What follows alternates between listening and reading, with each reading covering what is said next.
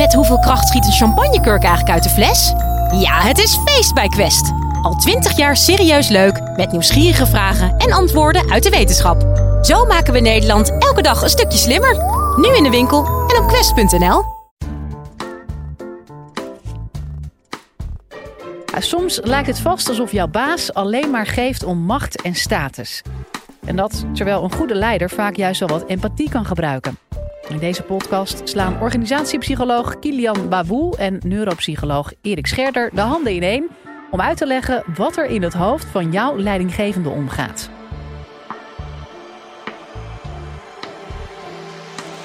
Live vanuit Club Air is dit de Universiteit van Nederland. Uh, dames en heren, in tegenstelling tot mijn collega Erik Scherder kan ik niet in het brein kijken. Uh, maar wat ik natuurlijk wel kan doen, is aan een leider vragen door middel van vragenlijsten of door middel van interviews erachter proberen te komen wat er bij mensen leeft. En de vraag die wij ons in de organisatiepsychologie regelmatig uh, afvragen, is van wat leeft er nou in het brein, in de, in de motivatie van een leidinggevende? En stelt u nou, nou eens voor, u, u kunt de drijfveren van een leidinggevende kunt u ontwaren. Wat denkt u dan wat we daar vinden? Wat is nou de drijfveer van een leider? Macht en status. Dat is niet makkelijk om te onderzoeken, want als je namelijk aan een leider vraagt wat, wat motiveert u nou eigenlijk, uh, ja, dan krijg je vragen, antwoorden als de klant en de maatschappij en uh, we zijn er hier voor elkaar, allemaal mooie woorden. Maar op het moment dat je die interviews uitschrijft en je gaat eigenlijk kijken en je laat onafhankelijk van elkaar meerdere mensen kijken wat er nou eigenlijk staat, dan zie je dat ze vooral streven naar macht en status. En de Amerikaanse psycholoog David McClelland heeft dat onderzocht. En die kwam er eh, een aantal decennia geleden achter dat managers vooral worden gedreven door een streven naar macht en status. Dat onderzoek is in Nederland ook gedaan. Dus er is bij uh, topmannen, vooral mannen overigens, uh, mannen met topmensen in de grote organisaties in Nederland, is onderzocht wat hen nou eigenlijk motiveert. Het antwoord is hetzelfde als in Amerika: macht en status. En ik sprak ooit een van de, de psychologen die dat onderzoek had gedaan. En die zei tegen mij: Als je met topmanagers praat, dan gebeurt er ook vaak iets heel bijzonders. Ze, ze geven je aan het begin van het gesprek vaak een spreekwoordelijke klap om even te laten merken, ik sta hier en jij staat daar. Dat doen ze door expres te laten komen, je expres geen stoel aan te bieden en zelf wel gaan zitten, of je expres geen koffie aan te bieden, of tegen ze te zeggen, ja, ik heb hier nou wel ja tegen gezegd, maar ik weet eigenlijk niet waarom. Even laten merken, jij staat hier en ik sta daar. Is het nou zo dat alle managers die in de top zitten, dat dat narcisten zijn? Narcisme is, de kenmerken van een narcist is, is eigenlijk een psychologische of een psychische stoornis. Een narcist, narcist heeft last van grootheidswaan. ze vinden zichzelf helemaal fantastisch. Ze willen heel graag bewonderd worden, dat mensen ze leuk vinden. Uh, en ze hebben ook een gebrek aan empathie. Ze hebben moeite om in te leven wat er nou eigenlijk speelt in het hoofd van die ander. En de vraag is, zijn alle managers nou narcisten? Het antwoord op die vraag is nee, gelukkig. Niet iedere leidinggevende is noodzakelijkerwijs een narcist. Maar narcisme komt in de top van de organisaties wel significant vaker voor. Dit soort mensen die narcistisch zijn, kom je vaker tegen op het moment dat ze in de top van een organisatie zitten. Dat heeft enorme impact op de rest van een organisatie. Waarom? Omdat een narcist op zoek is naar bevestiging. Die wil constant het gevoel krijgen dat hij goed bezig is. Dus wat moet je dus ook doen? En dat is even een vreemde waarheid. Ik weet niet of uw baas misschien een beetje narcistisch is, of iemand dat herkent. Is op het moment dat je baas een narcist is, dan moet je hem vaak toch een beetje naar de mond praten. En het blijkt ook uit onderzoek dat als je tegen een narcist ingaat, dat dat slecht is voor je carrière. Ja, ik hoor iemand heel erg ja zeggen. U heeft het allemaal mee mogen maken.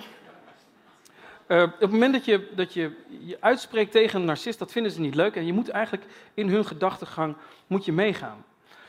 Maar die grootheidswaanzin, die dus niet altijd voorkomt in de top van het bedrijf, maar wel vaker, die heeft heel veel gevolgen. En een daarvan is bijvoorbeeld dat, um, pardon, dat managers een behoefte krijgen om aan bevestiging en ze willen heel graag winnen. Ze zijn heel competitief. Het gevolg is dat ze bijvoorbeeld hele rare dingen gaan doen. En één heel raar ding in een organisatie is een fusie of een overname. Hoeveel procent van de fusies en overnames denkt u is succesvol? Het goede antwoord is 20 procent. Een, een um, Nederlandse econoom, Hans Schenk, heeft uh, duizenden fusies onderzocht. En daar kwam uit steeds, en ook met collega's in het buitenland, dat zo'n 20% levert meer op uh, dan het gekost heeft. Fusies en overnames zijn over het algemeen, sorry dat ik het zeg, een teken van grootheidswaanzin. Het is namelijk de perfecte manier om in één keer je koninkrijk een stuk groter te maken. Fusies en overnames werken niet, maar zijn eigenlijk goed verklaarbaar vanuit de psyche van de leidinggevende. Je zou het een beetje zo kunnen zien, want waarom doen we het dan toch? Uh, stel je zich eens voor, wij gaan allemaal met 100 euro naar het casino. Wie komt er naar buiten met de meeste winst? Dat is degene die heel veel risico heeft genomen en heel veel geld heeft ingezet. En dat is eigenlijk wat we met fusies ook zien gebeuren. Mensen nemen enorme risico's, want als, het net, als je bij die 20% zit, ja, dan ben je de man of de vrouw. Het grappige is dat die mensen in de top, die dus niet altijd, maar wel vaker lijden aan narcisme, krijgen ook de raarste bijnamen. Zo heb je de gorilla van Wall Street, je had uh, de slang, de generaal, uh, de, de, de, aap, de, nou, de, alle rare woorden voor dit soort uh, figuren. En zelf heb ik ooit mogen werken in een bedrijf wat werd overgenomen door Fred. Fred de Shred, oftewel Fred de papierversnipperaar. En inmiddels is vastkomen te staan dat Fred een 100% narcist was. Dat merkte hij op de volgende manieren. hij luisterde naar niemand. Hij wilde alleen maar zelf bepalen wat hij moest doen. Uh, maar hij had ook volledige grootheidswaanzin. Hij bemoeide zich met alles, dus ook de kleur van het tapijt. Letterlijk. Uh, en iedereen was zo bang voor hem dat er iemand vooruit ging als hij op dienstreis ging. En dan moest er gecontroleerd worden of er geen bananen waren met vlekken, want die wilde hij niet. Mocht u denken dat dit een grap is, helaas, dat is niet het geval.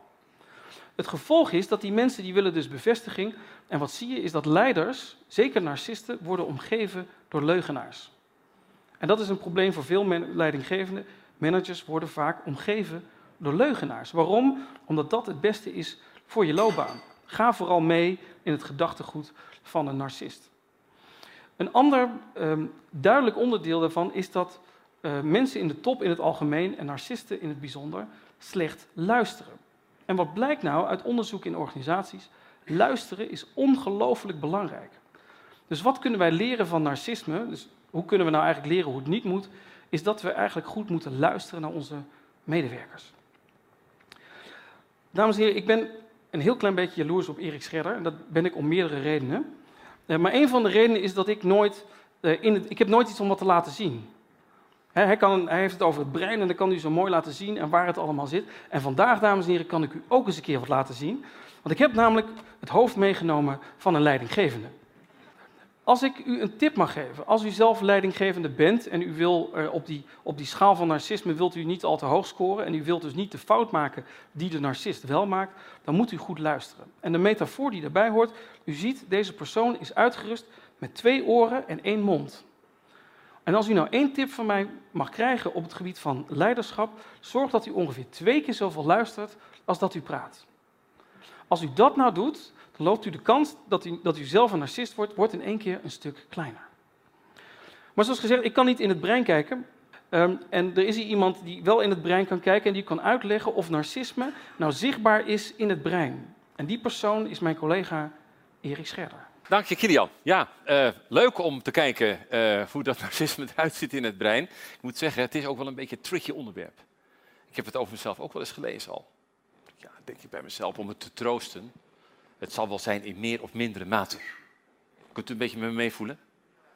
Is uw empathisch vermogen nog aanwezig ten opzichte van mij? Dat u een beetje meevoelt van ja, tuurlijk, hè, maar misschien heb je meer en minder. Nou, meer en minder, dat is eigenlijk ook wat het is. Meer en minder. Zoals met heel veel dingen, dat ook. En het aardige is, als je dan kijk je weer in de literatuur en moet een beetje een lijn hebben, natuurlijk over die college heen, superleuk. Dan kijk je weer in het brein en wat zie je dan? Het is de prefrontale cortex. Die speelt een rol. Ik heb u al gezegd, het is een waanzinnig belangrijk deel. U ziet bij hoeveel functies dat gedeelte betrokken is. Als u trouwens aan mij zou vragen, dus ik moet dat gebied koesteren, zeg maar, die frontale lob, is natuurlijk het antwoord volledig ja. dat is zo ontzettend belangrijk als u ziet waar het niet allemaal een rol bij speelt. Die prefrontale cortex speelt ook een rol bij dat narcisme. En in, welke, in welk opzicht? Het aardige is als je niet narcistisch bent, stel helemaal nul, hè, dan uh, is eigenlijk het, de, het verhaal erachter is, kijk, ik heb mijn zelfbeeld. Ik heb zelfreflectie. Ik heb een gevoel over mezelf. Met mijn minnen en mijn plussen. En ik ben tevreden over mezelf. Zelfreflectie was een hersenfunctie. Hè? Speelt die frontaal op, vooral ook de binnenkant ervan. En de voorkant speelt een grote rol erbij. Dus ik, ik heb een beeld van mezelf en ik ben er tevreden over. Ik, heb, ik, ik ken mijn minnen. Ik weet wat ik niet goed doe. En ik weet ook wat dus aardig gaat. En als ik tevreden ben over mezelf, dan creëer ik ook een positief zelfbeeld. En als dat positief zelfbeeld, als dat leuk is, dan beloon ik me. Ik voel me daar prettig bij. Nogmaals, hè, met alles ups en downs, maar ik, ik voel me er goed bij. En dat erbij goed bij voelen is ook een hersenfunctie. Dat vind ik geweldig eigenlijk. Ja, ja, het is toch een kostbaar iets eigenlijk. Dat je gewoon ook het goed voelen bij iets. Het, zit gewoon in je brein. En dat goed voelen, daar speelt een ander gebied een grote rol bij. En dat is het striatum. Dat komt nu aan. En u ziet, het striatum zit diep in de hersenen. Uh, het is een bekend, heel bekend gebied, omdat de voorzijde van het striatum wordt ook wel genoemd. Wie weet het toevallig? De nucleus, de kern, nucleus accumbens. En de nucleus accumbens, die kent u misschien van het feit dat die heel actief wordt als u naar iets verlangt. Wat het ook is in het leven, zeg maar. Verlangen, craving, verlangen naar. We hebben al onze dagelijkse mensen. Het kan een glaasje rode wijn zijn, het kan een sigaretje zijn. Het kan u echt zijn. Hoe dan ook, ik ga het niet verder uitbreiden. U begrijpt dat u gewoon dagelijks verlangens kent. En als u dan denkt, wauw, wat voel ik, dan is dat toch die nucleus accumbens. En u ziet dus, als ik een positief zelfbeeld heb, ik voel me er goed bij, dan word ik er ook voor beloond. En dat striatum is een onderdeel van uw reward system, van uw beloningssysteem. En u voelt zich oké. Het is dus een superconnectie, die lijn is er inmiddels tussen gekomen, tussen die twee. Dus als u het goed vindt en u bent uh, toppubliek, uh, ik zou vanaf nu willen spreken over het frontostriatale systeem. Oké of niet oké? Haha, leuk.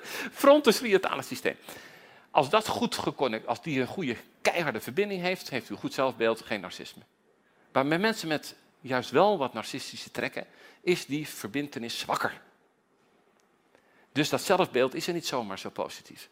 Die hebben dus, zoals Kilian al zei, de input van buiten nodig. Die moeten alles maar te horen krijgen. Jongen, wat doe je het weer geweldig. Oh, wat ben je weer top. Enzovoort, enzovoort.